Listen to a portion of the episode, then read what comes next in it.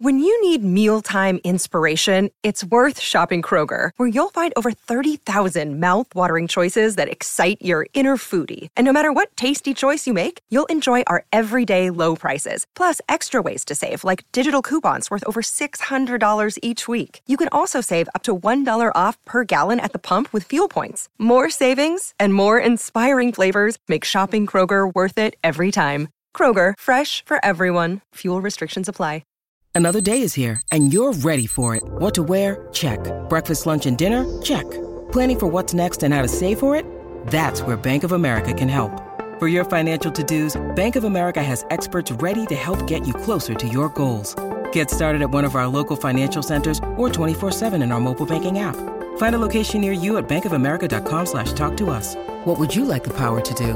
Mobile banking requires downloading the app and is only available for select devices. Message and data rates may apply. Bank of America and a member FDIC. Hello, everybody. This is Marshall Poe. I'm the editor of the New Books Network. NBN listeners like to read books and buy them. So we thought we'd tell you that right now, our friends at Princeton University Press are having a remarkable site wide sale. You can get 50% off books, including ebooks and audiobooks, with the code 50, F I F T Y, at checkout until May 31. You can save some real money on Princeton University Press books. I encourage you to go there and check it out. Welcome to the New Books Network. Hi, everyone, and welcome to New Books Network. I'm Galina Limorenko, doctoral candidate in neuroscience with a focus on biochemistry and molecular biology of neurodegenerative diseases at EPFL in Switzerland, and I will be your host today. Today, we'll be talking to Robert Wiedenmann about the book The Silken Thread Five Insects and Their Impacts on Human History, written by him and his colleague Ray Fisher. Insects are seldom mentioned in discussions surrounding human history, yet they have dramatically impacted today's societies. In The Silken Thread, entomologist Robert Wiedenmann and Ray Fisher link the history of insects to history of empires, cultural exchanges, and warfare. Well, Robert, welcome to the show. Thank you. Good to be here. So, how are you? How was your week? Uh, it's been an interesting week. My wife and I moved uh, 3,000 kilometers west across the US to uh, the city of Portland, Oregon. Oh, wow. Congratulations. Do you like it there now? Uh, we do. We've we visited a number of times. Our daughter and her husband live here, and we decided we wanted to be closer to them. So, uh, so we moved. Excellent. So, can you tell us what do you do? Well, I've retired. I was, I'm a professor emeritus of entomology. Uh, I spent a career as an entomologist working first on uh, what's called biological control using beneficial insects uh, to combat uh, insect and weed pests. Um, and I did that for most of my career and, and then uh, spent about a decade as an administrator, department head and stepped down from that. And I spent the last six years of my career uh, in the classroom teaching an undergraduate class uh, for non majors called Insects, Science, and Society. And it was the most fun I had my entire career. Absolutely a joy.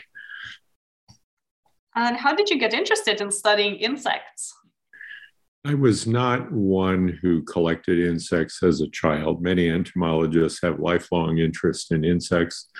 I didn't know a beetle from a butterfly when I started. And uh, my interest uh, actually, I got into biology uh, because I was interested in birds and still am, and thought I would be uh, an avian ecologist. And along the way, I got some advice and at the time, the job market was not favorable for avian ecologists. So I, I switched. And the story I say is, uh, or that I tell, is that birds didn't have enough wings or legs. So I had to switch to insects. That's fair enough. and why, why did you stick with academia? What really, do you, what really, what do you like about academia? Oh, just the the ability to uh, to discover new things and to be able to pass that on either in uh, in the forms of written communication publications or teaching in the classroom. I absolutely enjoyed uh, teaching. Um, first, for the first dozen, 15 years, uh, teaching graduate students specialty courses, and then the last six years uh, teaching undergraduates. And so, uh, conveying what has been found in the laboratory or in the field uh, turning that into something that's understandable and um, can be appreciated by students was uh, was really a lot of fun. What would you say to our student listeners and maybe early career researchers? Well, uh, first of all, find something that you're absolutely passionate about because if you're conducting research, whether as a student or early career researcher, uh, you have to have the passion for the subject to be willing to devote the time and energy uh, and and really most of your thinking toward that. Uh, so have a have a passion for a subject. Uh, be willing and able to convey the information to a broad audience uh, certainly to your scientific peers, but you need to be able to explain what you're doing to non specialists, to the public. Um, you know, the public are the ones that support the sciences uh, in one way or another. And so uh, getting them to understand and appreciate what you're doing uh, is is of real importance. We used to teach our students to learn what they call an elevator talk, a two minute talk that explains what you did, what you found, why does it uh, matter to the person you're speaking to uh, in order to boil down what you are doing and make yourself understand what you're doing to be able to um, to convey that to someone else and um, and so those those matter.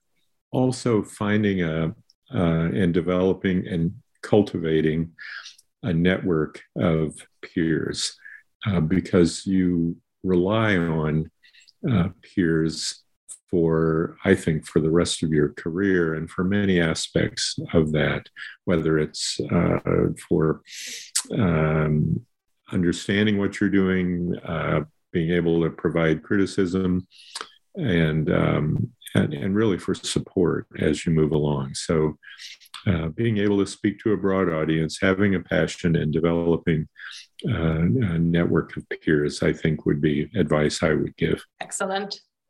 So, your book is called The Silken Thread Five Insects and Their Impacts on Human History. And you wrote it with your colleague Ray Fisher.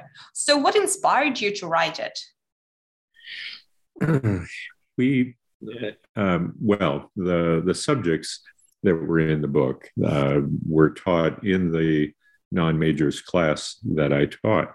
Uh, so it, there were, I guess I incorporated insects in history in much of the, the class throughout the semester.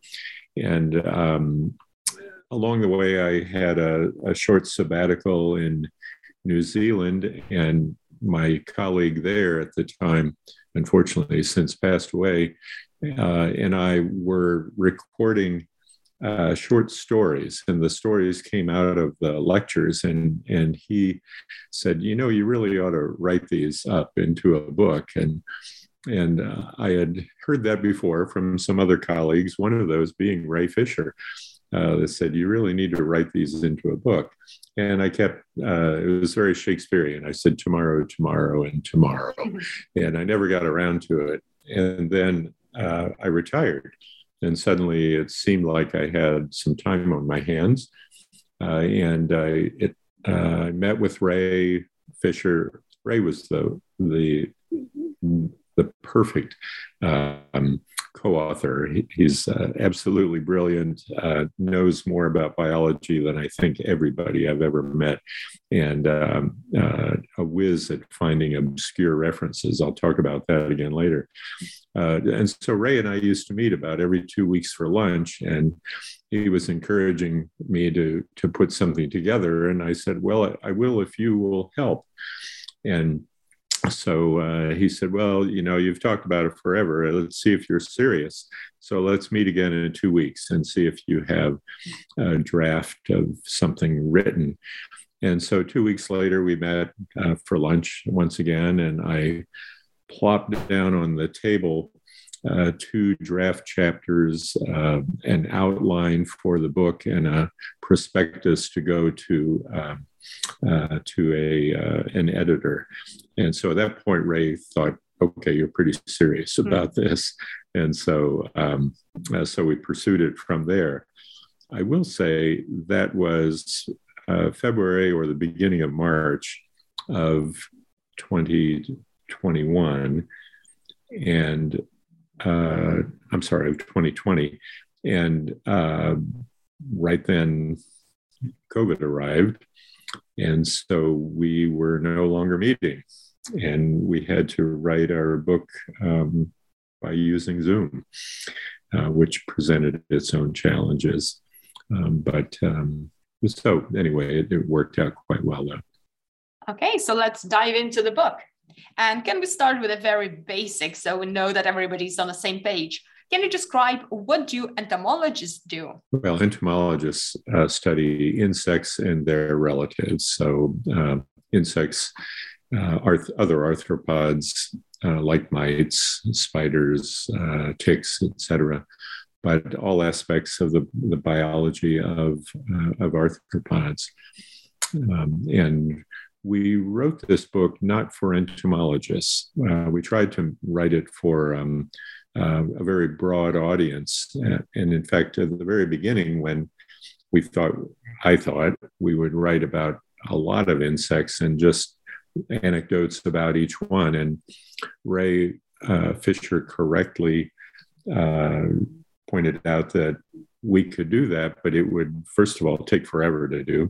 And secondly, be of interest only to other entomologists. And so uh, Ray said, we should scale this down. Let's write it about five insects. And, um, and so we settled on that, on that number uh, very quickly. But entomologists, anyway, writing about or studying arthropods and insects so as you said, you settled on five insects. And how did you choose those five? You know, it was it was interesting. Uh, we we very quickly agreed uh, once we decided five, and there was a short uh, skirmish about uh, maybe we should have six because insects have six legs after all. Uh, but we uh, we came to agreement that five would work, and and we each jotted down uh, the names of, of five insects, and and we agreed on those, which was astonishing.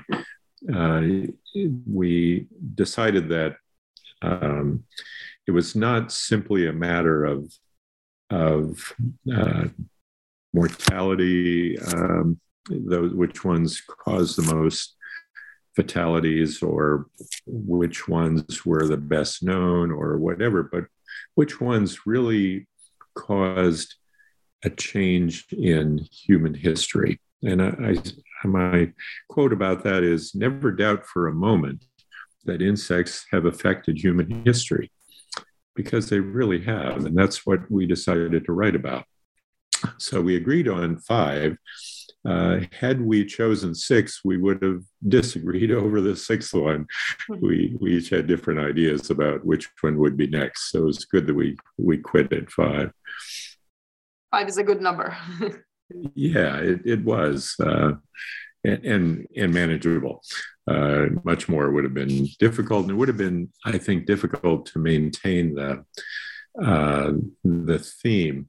The other aspect about these five insects, and the reason we came up with the title, The Silken Thread, was that all of the insects have to do in one way or another with um, the, the silkworm and the silk roads, which uh, were uh, developed as a response to or or as part of history of uh, moving silk around and all of the other aspects related to that. So all of the insects in one way or another uh, are related to this silken thread and the silk silk roads. So, what is the diversity of the insects, for example, compared to other animals like mammals? Um, orders, many orders of magnitude greater.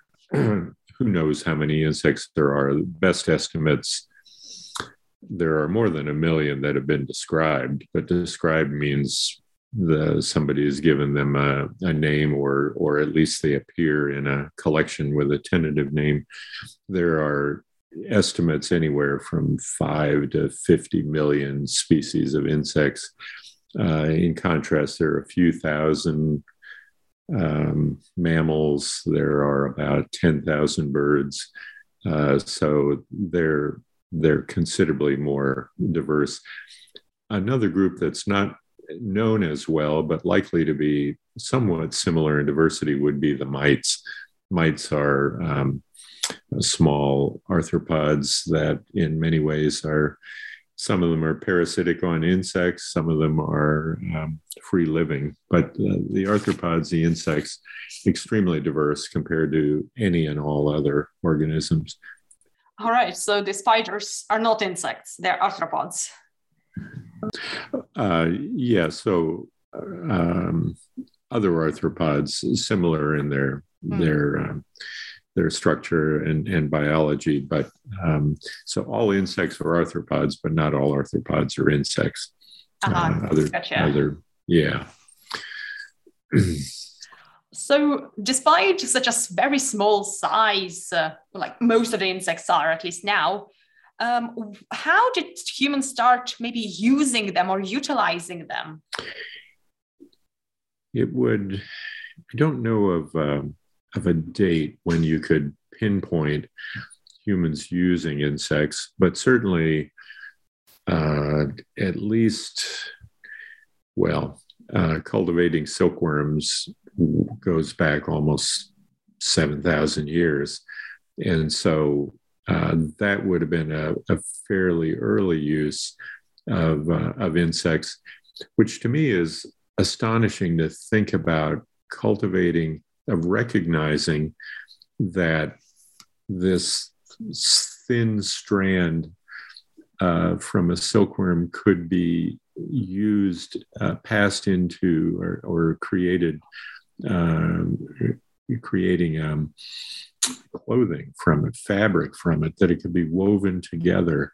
And, and then uh, breeding these insects, it's very different than breeding cattle or, or poultry, those things that have a, a very proximal use. They're being used for food. Mm. But breeding uh, an insect who does not provide any food, but only uh, through many years of cultivation could uh, produce uh, as thin as a hair fiber that could be woven into a fabric and used uh, not only for clothing, but uh, eventually for use as currency, uh, a variety of uses still used today in clothing and even in protective gear, things like uh, vests, uh, bulletproof vests, or combat helmets, very lightweight. But so going back at least that long, 7,000 years in the case of, of um, uh, silkworms. Um, but a, a, number of different ways. Honeybees would be similar in terms of their use for uh, collecting or producing honey from which we gather that as food. Um, and uh, the pollination of bees would not have been recognized early on, but certainly necessary for uh, production of a lot of food. Um, so, so our use of insects um, goes back a long way, even if some of it may not have been understood completely. Hmm. Um, in fact, early on, uh, the Chinese in their cultivation of bees had a lot of the biology correct. They understood about workers and drones and and some of the biology, but but they had the sexes completely backward. They thought because it was a, a society where the rulers were male, and so they thought the the leader of the of the hive was a male, and the mm-hmm. workers were uh, were males uh, because those were the ones that did the work in the in the fields at the time. And so, uh, interesting that they were extremely precise in their descriptions, but they were totally inaccurate because they had the sexes wrong. Um, but obviously, uh, quite a ways back. And what roles did and do insects play in the spreading of the human disease? Well, that's much of what we wrote about in our book. Uh, in, insects are are quite important. Um, I used to say in my class that you, someone you love, or someone you know will be affected by either an insect borne or other arthropod borne disease in your lifetime because uh, the numbers of diseases and the movement of those around the globe are increasing as we have changes in temperature and some insects moving further uh, into more temperate areas, uh, that will be only increasing in the movement of, of uh, people and the diseases around the world. Uh, so, well, the most obvious one, and one that we did not write about, is malaria.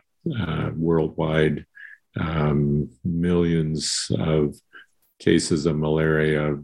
I don't know that remember the numbers of fatalities now, but um, uh, very chronic uh, and and found worldwide, primarily in tropical areas. But uh, the reason we did not write about that is it's not uh, borne by one insect. There are a number of mosquitoes of the genus Anopheles that uh, transmit malaria.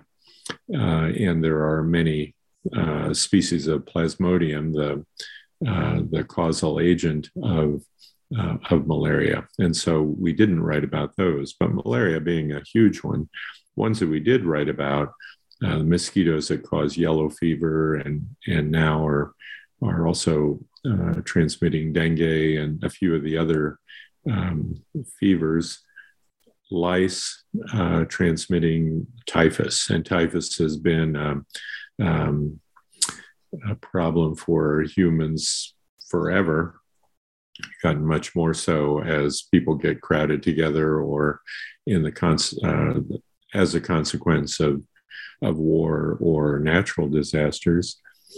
Fleas, um, uh, Oriental rat flea being the the initiator of uh, the plague and the the multiple pandemics of bubonic plague that occurred throughout history.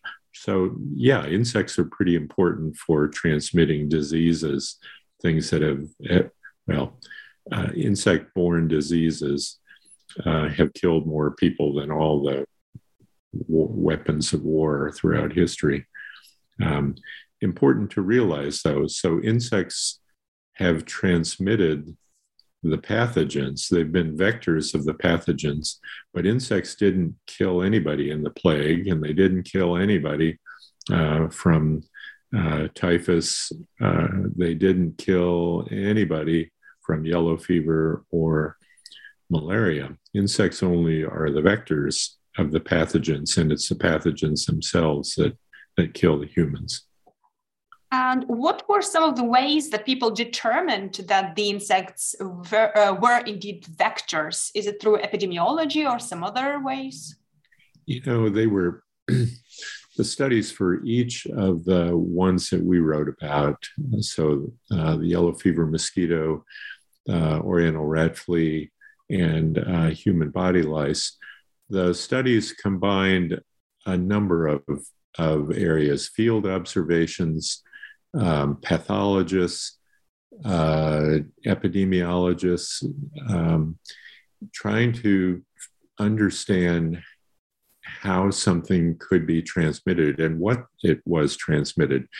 Early on, for example, yellow fever, uh, no one knew what it was or certainly how it was passed around uh, early on, one of the the major players, uh, the U.S. Army Surgeon General James Sternberg, uh, thought that uh, yellow fever had to have been caused by a bacterium. And he's he was a bacteriologist, and he spent years uh, perfecting the art of taking photographs of slides of um, blood to look at blood cells, to look for bacteria, and he was just unable to find them.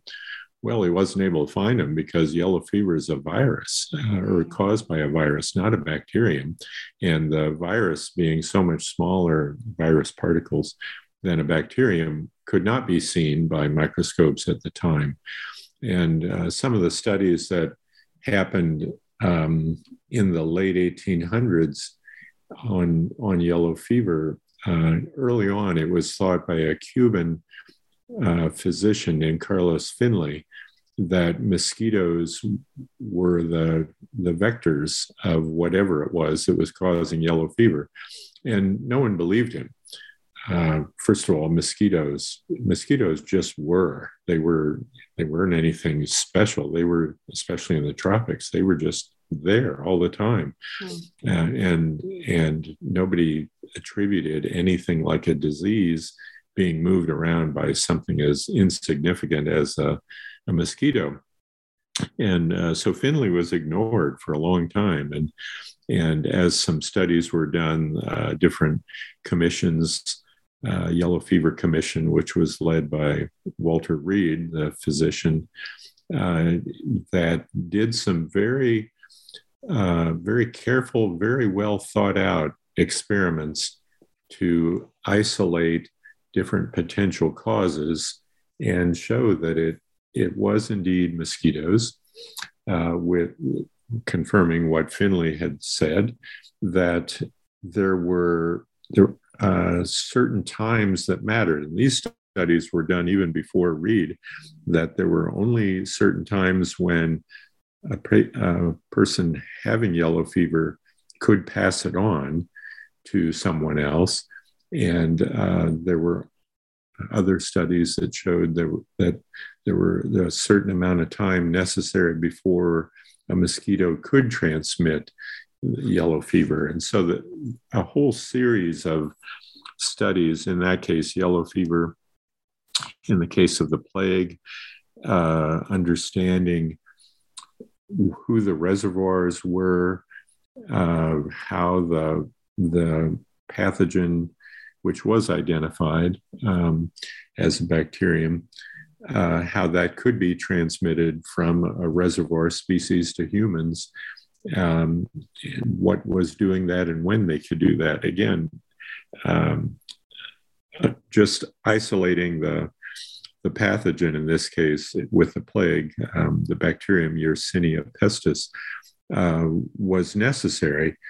Curiously, that was uh, there were two uh, medical people sent to Hong Kong in the pandemic that occurred the late 1800s, early 1900s.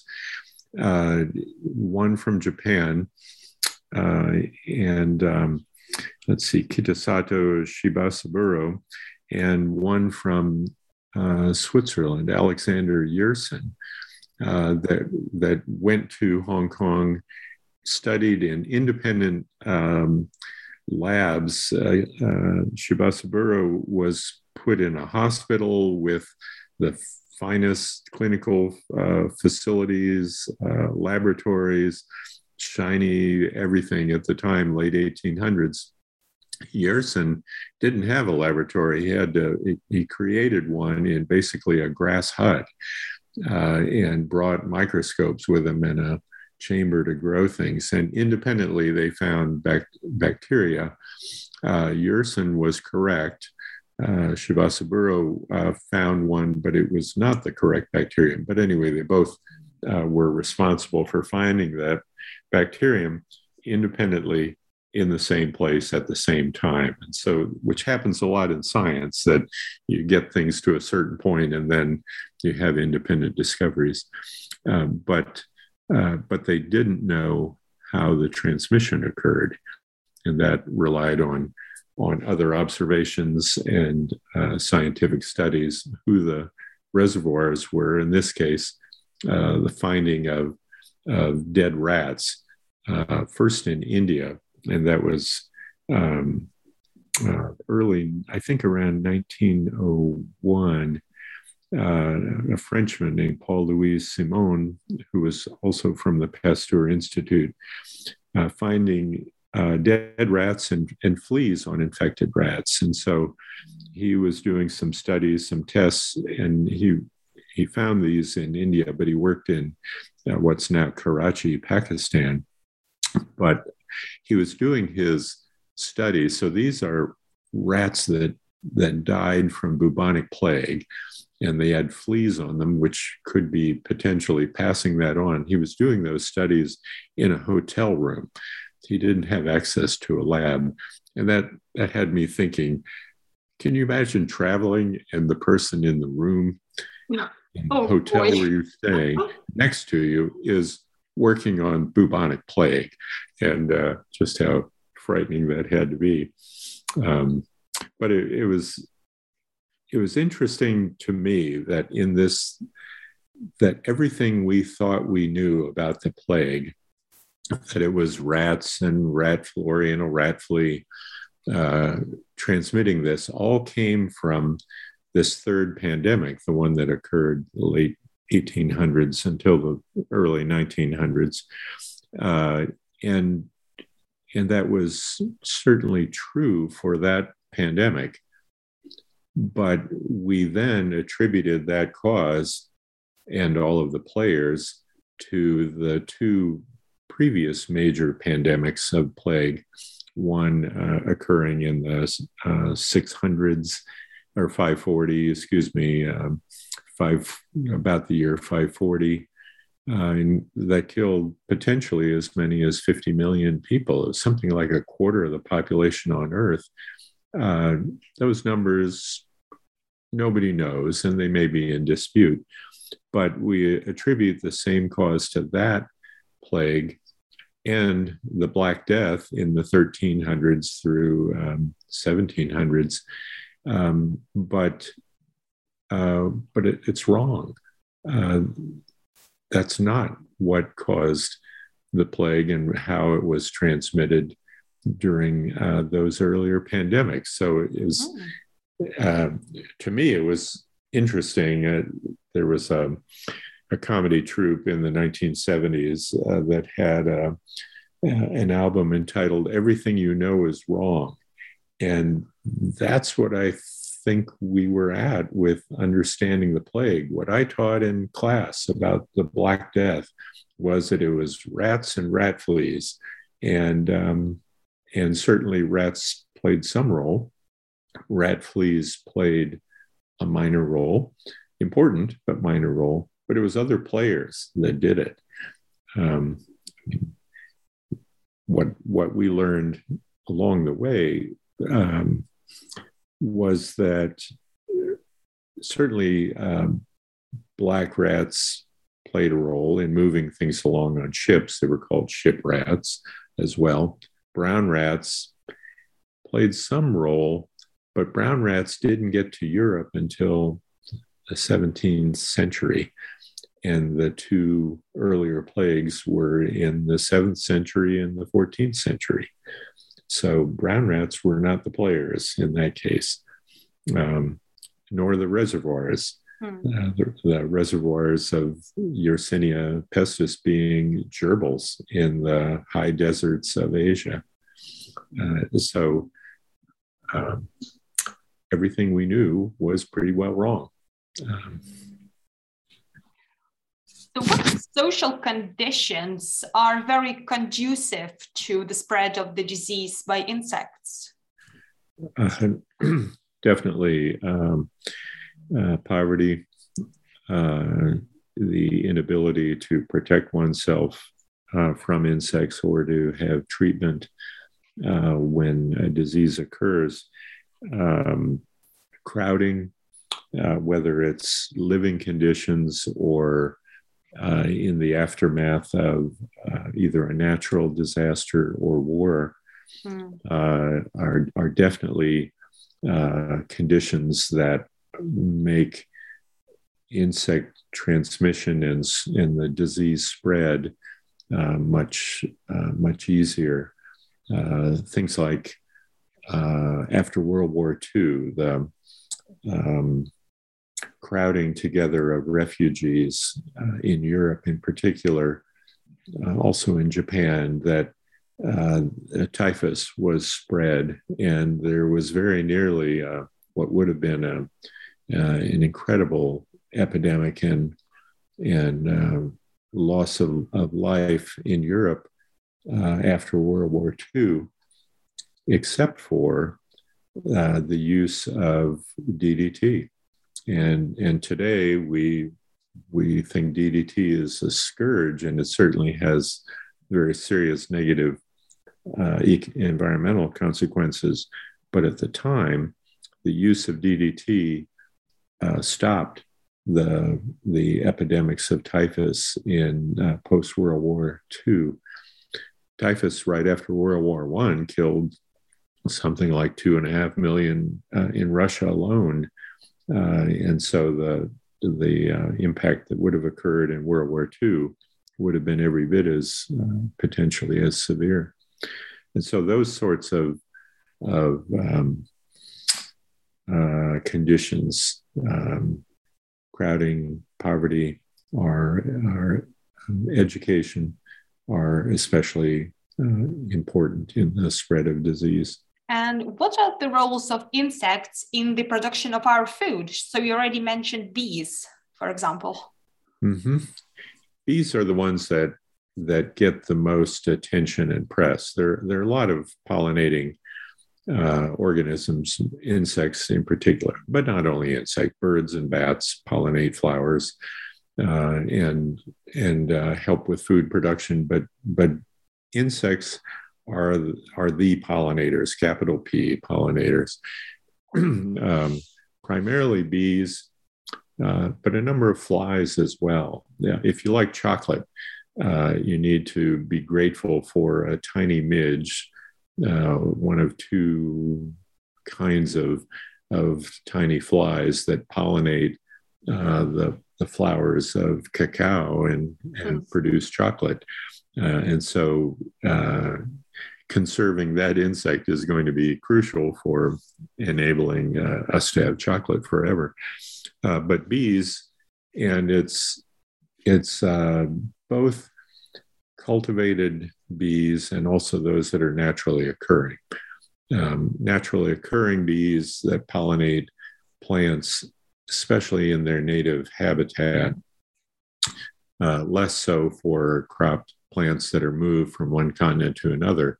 In fact, the importation of honeybees to North America from Europe occurred after colonization of North America by Europeans who brought their food plants with them and were not very successful in uh, in getting them pollinated and getting food production because the native bees weren't as efficient at pollinating some of the uh, the imported crops as the um, the bees from their the the ancestral home of both the crop and the and the bees and so movement of fruit crops for example to north america uh, from Europe and Asia uh, required pollination of uh, the Western honeybee.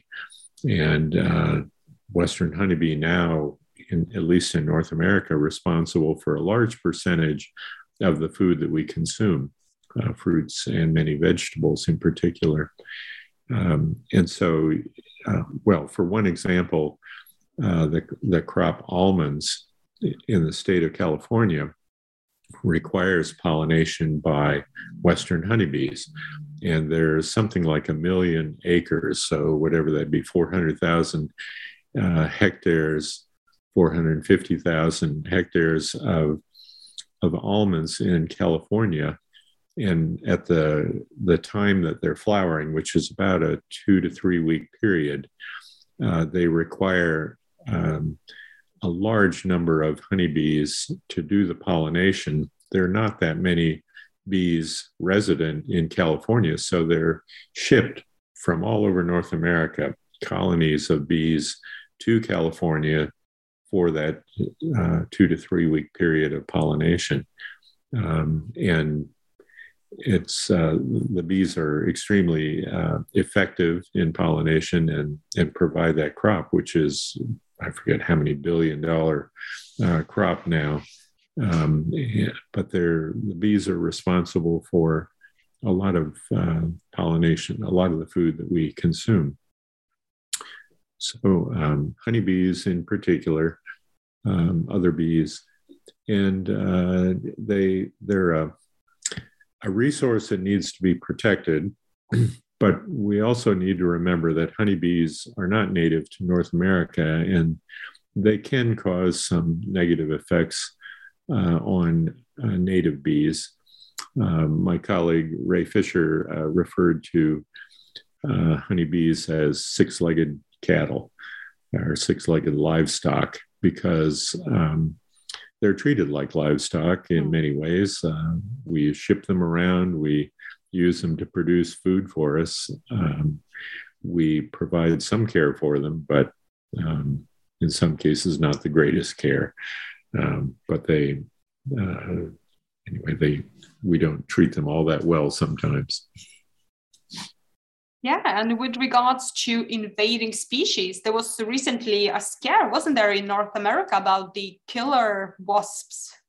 Yeah, the they call it the murder hornet, yeah. uh, which um, uh, which got a lot of news because of its name, and and so thinking it was going to be uh, harming humans, it's it's really one to harm insect uh, colonies, especially bee colonies but it's it's a large hornet, so it would get uh, someone's attention. Uh, but uh, we've there have been invasive insects uh, forever, um, as long as there has been trade moving around.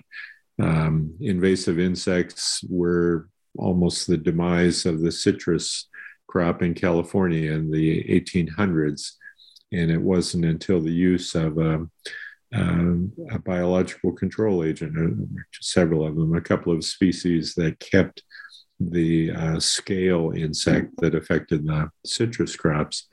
Uh, those biological control agents were able to bring down the, the number of pests, and they've been doing so ever since. Uh, and so, a, a case of a beneficial insect being used against an invasive insect and that's uh, that's still going on uh, worldwide. And what impact could the climate change have on the insect populations? Climates. there isn't any one answer to that, but there mm. there will be uh, impacts. There there's unquestionably um, uh, already impacts occurring as uh, temperatures change and we see in some cases, uh, insects moving from more tropical into temperate areas. And so, whether they're direct, uh, directly impacting humans by um, carrying disease uh, that perhaps were once tropical diseases into subtropical areas, uh, that's that's one effect certainly uh, changes that will occur in in the uh, pollination, in the timing of uh, when insects um, are active. In some cases, with pest insects, we'll see that they may have um, an additional generation. And so rather than one or maybe two generations where they could be causing damage to a crop, for example, maybe they will now have three generations. And so the numbers can build up uh, quickly and to a large extent. So that will have impact on on uh, food production, no no question. But one that that I used to lecture about, and I've now uh, seen in print too, is with the the effect of of climate on migrating songbirds, and it's um, it's because songbirds that from let's say from temperate North America that migrate for the winter to tropical Central or South America, and they they return based on um, uh, day length or some local effect where they're they're found in their wintering grounds, and they fly north. But they're not aware that there may be uh, an advancement in the uh, in the progression of plant growth and insect growth in the northern climes. And so um, a bird may arrive and find that the insects it relies on uh, for feeding has already completed development, or it's at a developmental stage that's no longer able to provide food. And so our migrating songbirds that are insect feeders are likely to uh, suffer from this asynchrony that will develop as a result of, of the effects of climate change in more temperate areas. Uh, and, and it's not just songbirds, there are um, shorebirds that are, are going to be affected, waterfowl, even because of, of what they have to feed on, especially when they're, uh, they're producing young or they're young or very small. Uh, and so the, um, yeah, climate change will affect insects and that will affect um, ecosystems in a variety of ways. So you introduced the mosquito as a very potent vector for spread of some of the very nasty diseases like malaria. So what are some of the ways that we can challenge and address this and maybe stop or prevent the spread of the disease on this large scale?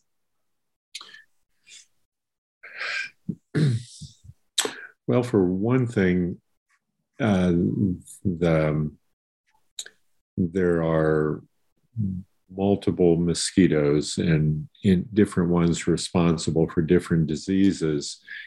Uh, different mosquitoes also rely on uh, different conditions for their their growth and spread, and so there's there's not a universal um, solution to um, to preventing disease or ameliorating the the effects of of disease caused by mosquitoes. Uh, for example, um, some mosquitoes are are nighttime biters, uh, some are daytime, some uh, only at dusk and dawn. And, uh, and so changing activity patterns on the part of humans or uh, when we're available to be bitten uh, will certainly have some effect, but it may uh, make us more prone to being bitten by a different mosquito uh, carrying a different disease. Or um, uh, one thing that we suggest in in the US is to reduce the breeding locations for mosquitoes. So, for example, keeping um, the gutters on houses clean so there's no pooling of water there, which a mosquito could uh, produce another generation in just a, sh- a, few days. Cleaning out something like bird baths. Um, we have bird baths because we like to have birds in our backyard but we need to cl- keep them clean mm. or they'll be producing mosquitoes. Um, old swimming pools, especially from houses that may have been uh, abandoned or or uh, foreclosed upon, and so they're not maintained. They no longer have the the chemicals in them that would uh, not allow mosquitoes to breed, and so you have a swimming pool becoming a a giant um, breeding ground for mosquitoes a, disused uh, swimming pool at that. Um, and so, uh, in in uh, temperate areas, things will be a little bit different than in tropical areas. Tropical, uh, some of the things that have helped, especially with malaria, have been things like bed nets that are impregnated with um, with an insecticide, and so it can knock down the the nighttime uh, mosquitoes that are able to transmit disease if, if they cannot reach um, a human and bite them and, and transmit the, uh, the plasmodium in the case of malaria. So bed net, nets and their availability has been huge. Um, now, universally uh, available is a is a challenge because of cost, uh, distribution. It's a known solution that's very effective, but it still has to be uh, delivered and deployed appropriately to be effective. Uh, some of the um, uh, anti-malarial drugs that can be effective are not always uh, economically available to the disadvantaged. And so increased availability of those would, would uh, decrease the um, uh, incidence of mosquito-borne diseases. Um, there are some, some new techniques being tried with uh, releasing sterile uh, male mosquitoes to breed with females in order to um, reduce the successful production of, of the next generation of mosquitoes. Um, uh, some some new molecular methods, and you may know these better than I do, that are are being attempted to um, uh, to have a very uh, focused um, attention and and use on specific mosquitoes and thought to be better uh, in the environment, not causing the environmental harm that something like a, a spray of insecticide would. But they're, again, um, they're not universal and something that can be used against Anopheles or one species of Anopheles may not be effective being used against Aedes aegypti, the yellow fever mosquito. So, how do you see the future of our relationship with those five species that you wrote about? Boy. uh, well, some of them, we'll see some of the uh, relationships being more positive. We have to treat honeybees better to um, uh, continue to get the food that they're responsible for producing through their pollination. so our our attitudes and and actions toward Western honeybee has to be improved, uh, and there are a variety of, of ways that is being tried or will be. Uh, understanding a few of the others, for example, the the Oriental rat flea that is implicated in in um, uh, transmission of the plague, there's going to have to be um, greater study of that flea. It's it's probably not one species; it's probably multiple species. Uh, is is my guess, and especially Ray's guess, um, where it's located and how it uh, may be inter, interacting with uh, potential hosts in its uh, in its own location. Uh, it'll still not be appreciated, but uh, but if it's understood better, studied a bit better, uh, perhaps we can know even more precisely how the uh, the transmission of the plague is occurring, or um, living in in in the host uh, reservoir species. Uh, lice, lice aren't going to be loved any more in the future than they are now. Uh, lice are one of those insects that I say cause instant revulsion. Anybody and everybody, anyone who has a child uh, hates to think about getting a note from their child's uh, school teacher or uh, or uh, child care uh, provider saying your your child has head lice, and uh, head lice being not the disease transmitter that body lice are, but lice are lice, and they, uh, even though there are many species of them, um, they all cause uh, revulsion. So we're not likely to change our attitude, uh, at least in in favor of lice at all. Uh, yellow fever mosquitoes. You know, it's it's interesting that now there are other mosquitoes that are being implicated in transmission of yellow fever. Uh, yellow fever did not previously occur in the Americas. It was after it was brought uh, from Africa uh, to the Americas that um, the mosquito and the uh, the virus yellow fever um, uh, caused uh, epidemics in the Americas um, because that that was one that was solely in in Africa for eons.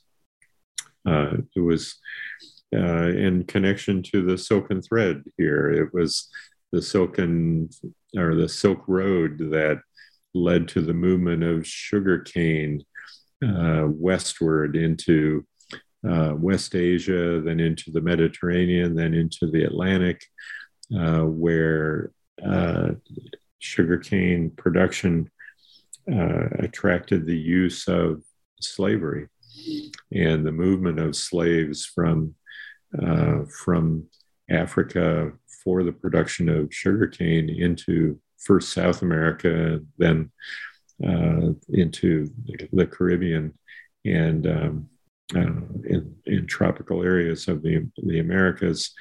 And it was the movement of slaves that uh, led to the accidental introduction of the yellow fever mosquito and mm-hmm. the uh, the virus that they transmit.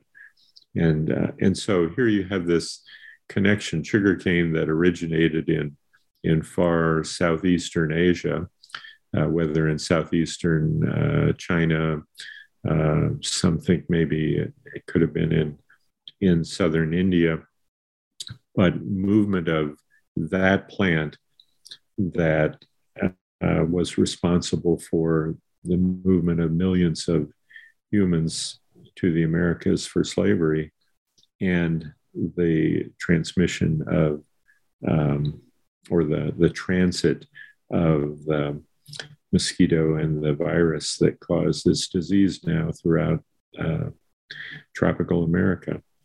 Um, and so the, the connections and the, the thread that, that passes through these, uh, which is why uh, our book got its title, um, because there is a thread that passes through uh, all of these species. Yeah, it's fascinating. It's all so complex and so interconnected. You know, the interconnections were. Uh, I'm an ecologist. I understand interconnections, or I thought I did. And yet we find um, much more complex connections than we even envisioned. And so, um, as in the case of the, uh, as I mentioned, the yellow fever or the plague.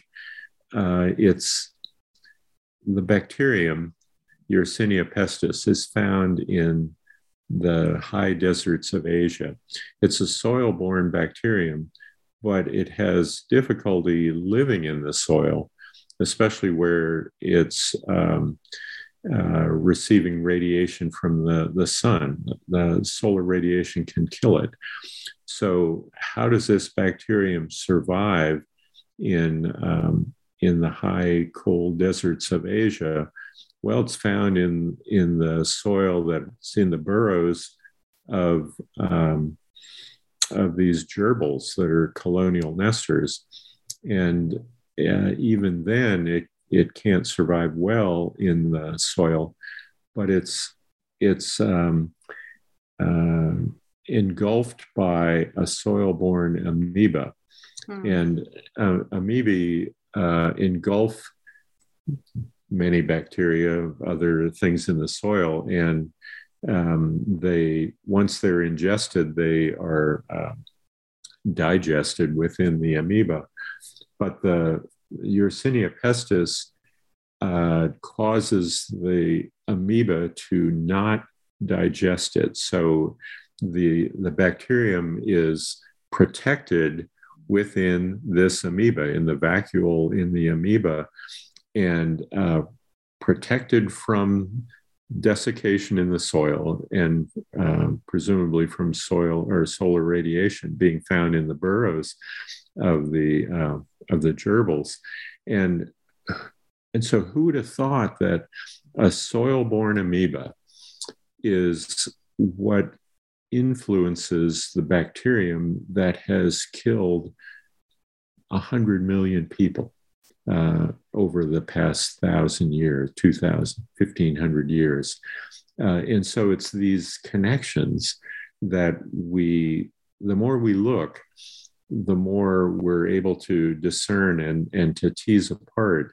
And, you know, it's, it's the sort of thing where basic studies, basic science that often gets um, dismissed or at least uh, diminished in the eyes of, of, the general public. Why would you need to look at mm-hmm. amoeba?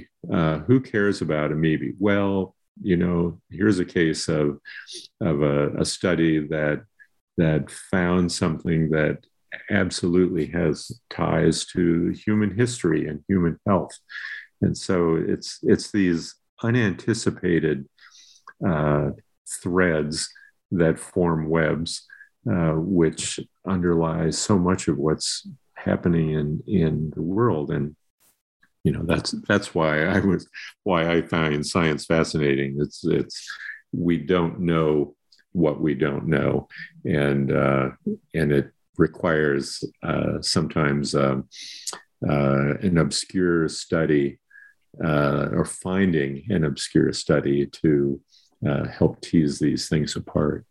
So it, it makes it fun, you know? So, what other discoveries in your research and journey of writing your book, The Silken Thread, surprised you? Oh boy, I, you know, I, I jokingly say, well, the first part's true. I learned something new every single day when I was writing. Absolutely, things that range from I didn't know that to jaw dropping, like, holy cow, I had no idea. And so the joke is that I would run to my wife, who was in her sewing room, and say, Did you know this? Uh, every day.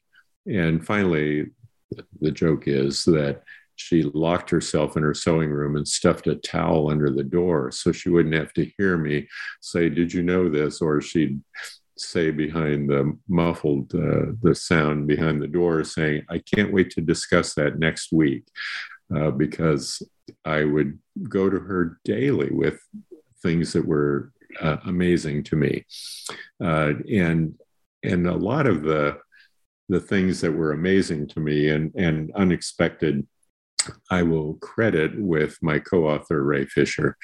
Ray could find the most obscure references and uh, when we were writing about the plague and trying to figure out what the causes were, Ray kept coming up with one new reference after another. And so it would change the story or how we presented it.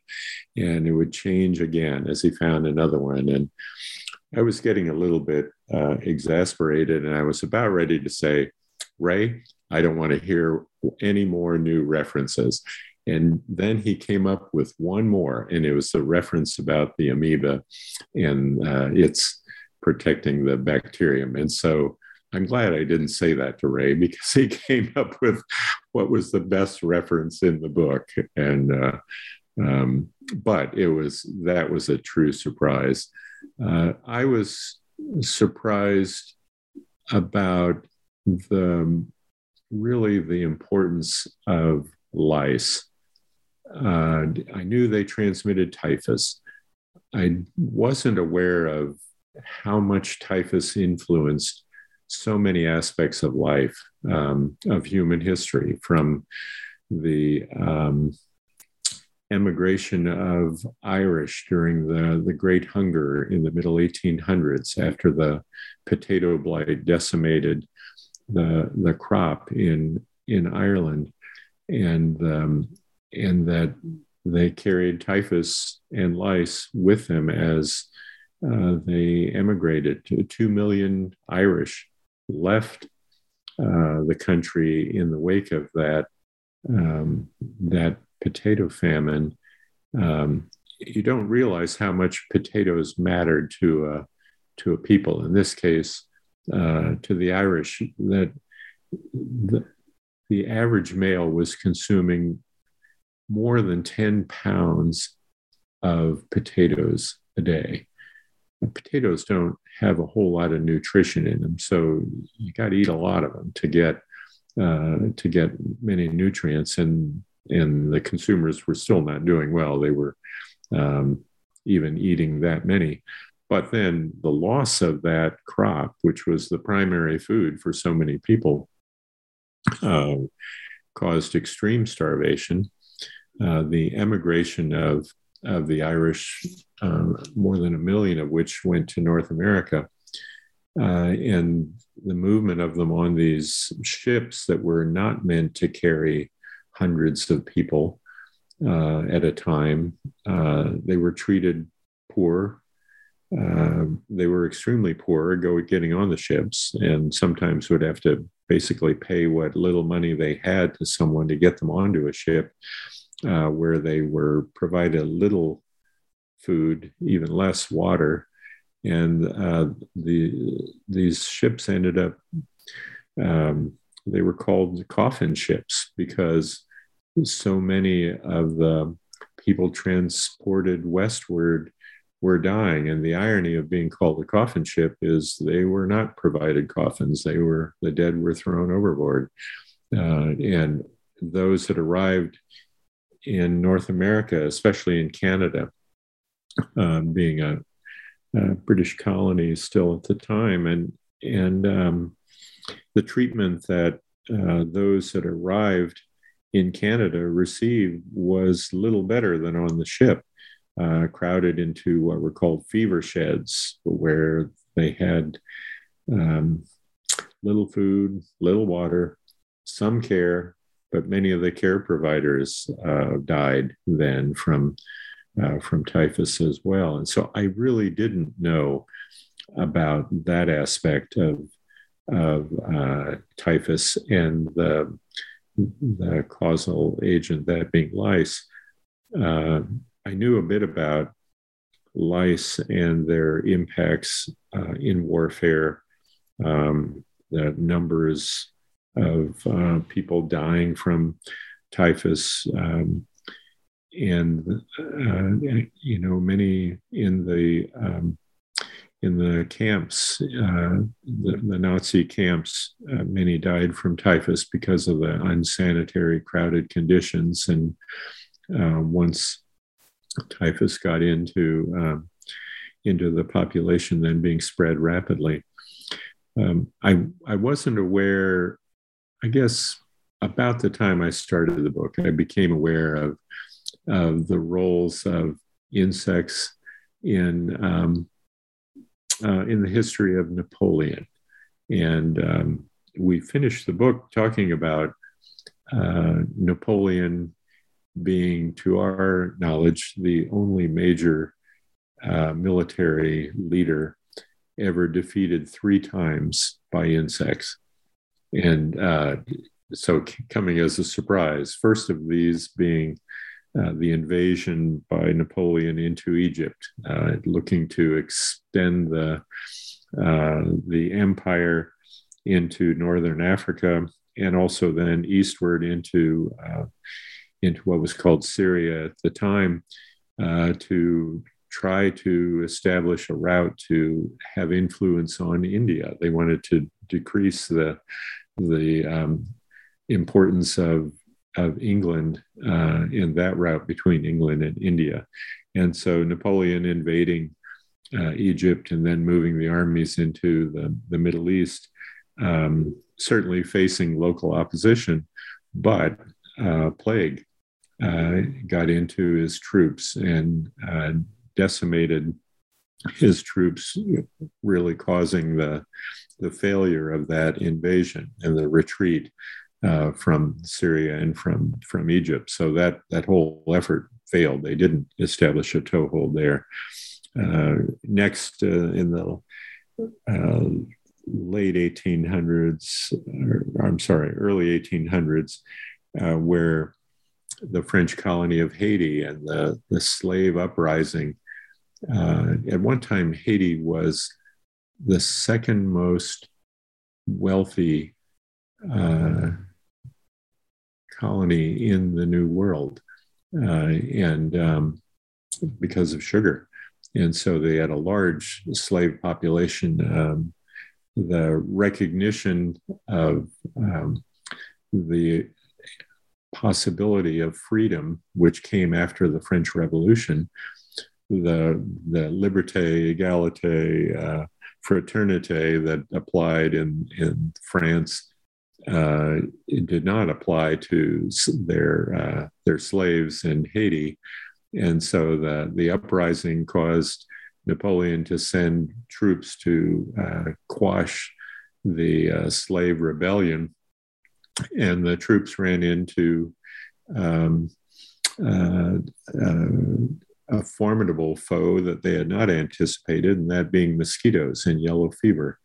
And so um, I forget the numbers, 40% of the, the troops that were there were, were dying from yellow fever, including uh, major, significant general and Napoleon's brother in law that were sent to lead these. So the French um, abandoned uh, Haiti. They also abandoned the colonies in, uh, in most of North America. And and sold to the young United States, this area that became known as the Louisiana Purchase.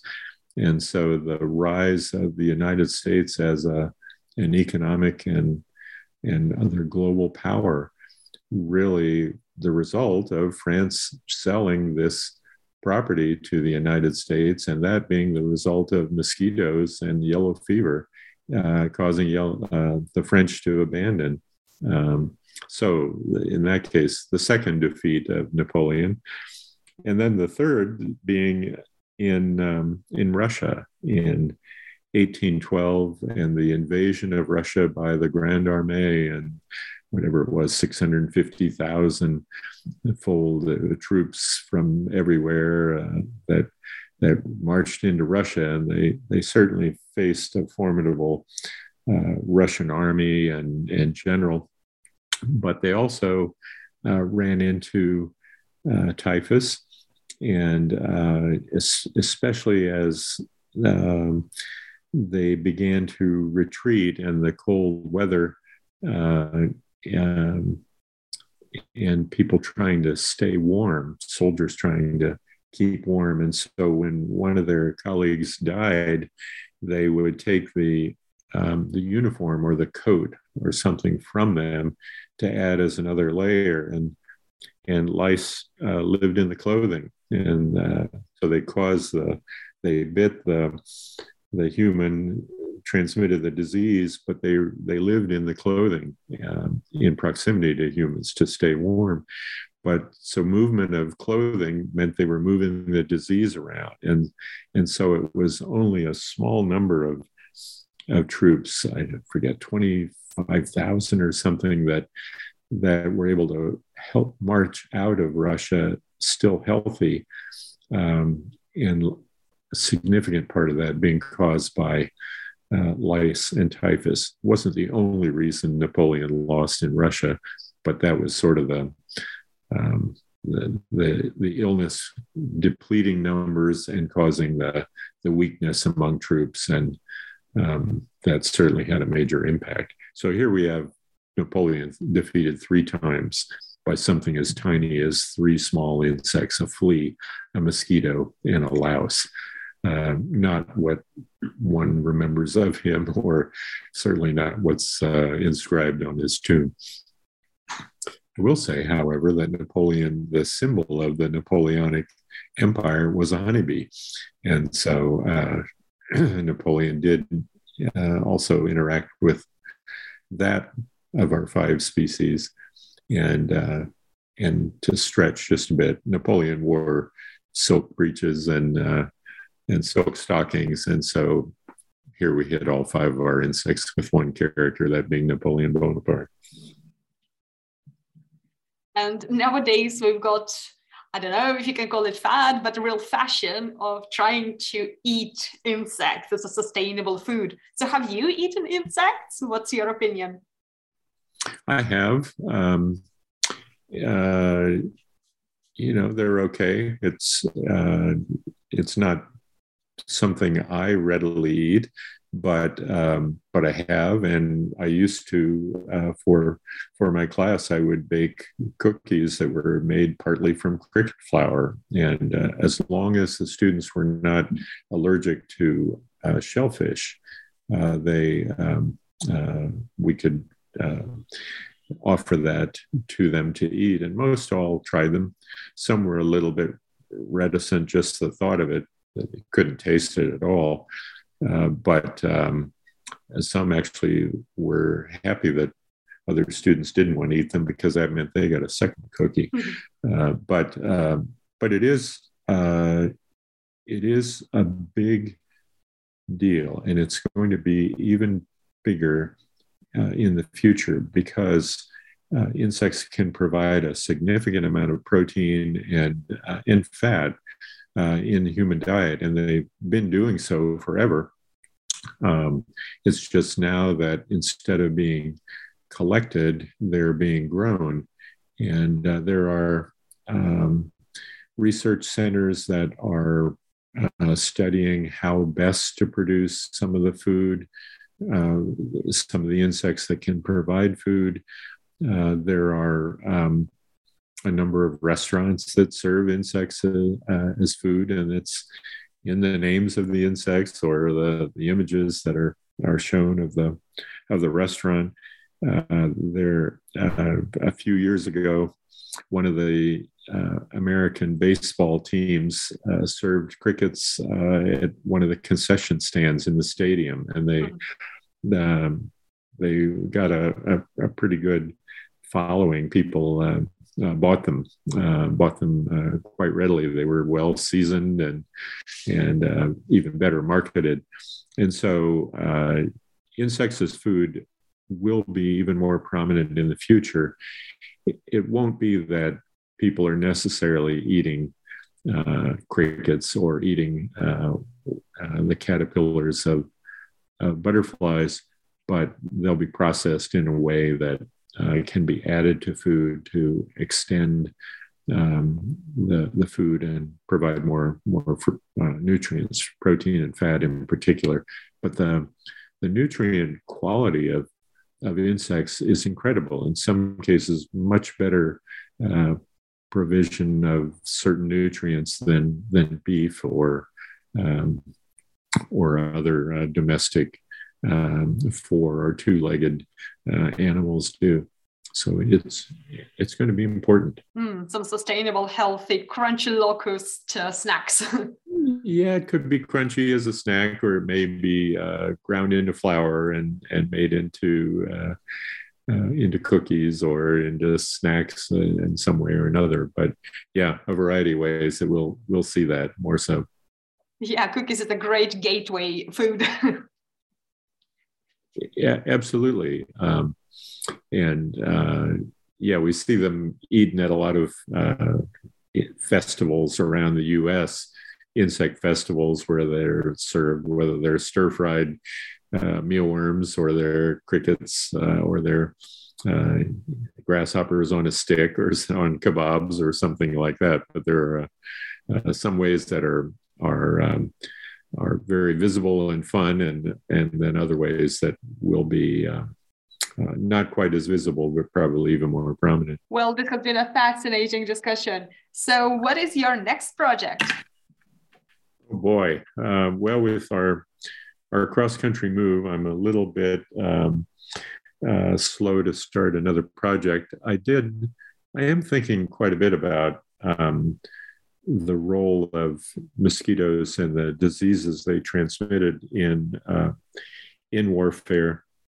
Uh, one chapter that I wrote that um, that I wrote, Ray it wasn't real involved in this one that did not make it to the book was about um, mosquitoes and malaria in the battle for New Guinea in the Second World War, and um, it, it, may have been the one of the better chapters written, and and it didn't make it to the book. So perhaps that'll be in the next book that we'll uh, see something about uh, the the role of, of, mosquitoes. And uh, I mean, they were very big in in the um, uh, impact of the War of the Pacific, where malaria was uh, depleting um, Japanese soldiers' uh, numbers or weakening them, and uh, the Allies were able to to throw fresh troops into the into the battle, and so uh, that were not yet exposed to malaria.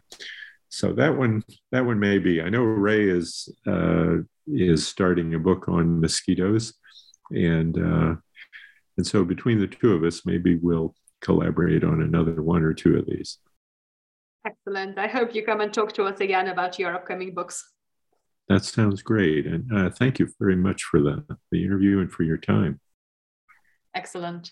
So thank you so much for joining me today. And hopefully our listeners can find more information about your book online as well. Yeah, certainly. Uh, Amazon, I know carries it. Some online sellers uh, do. Uh, Oxford uh, University Press um, sells the book online, and and some of the local bookstores. I prefer shopping at a local bookstore where I can, or you can get the uh, the bookstores to order the uh, the book from the the publisher. So uh, yes, hopefully there's some interest in. Great. So thank you so much for talking to me today. Thank you very much. Bye now.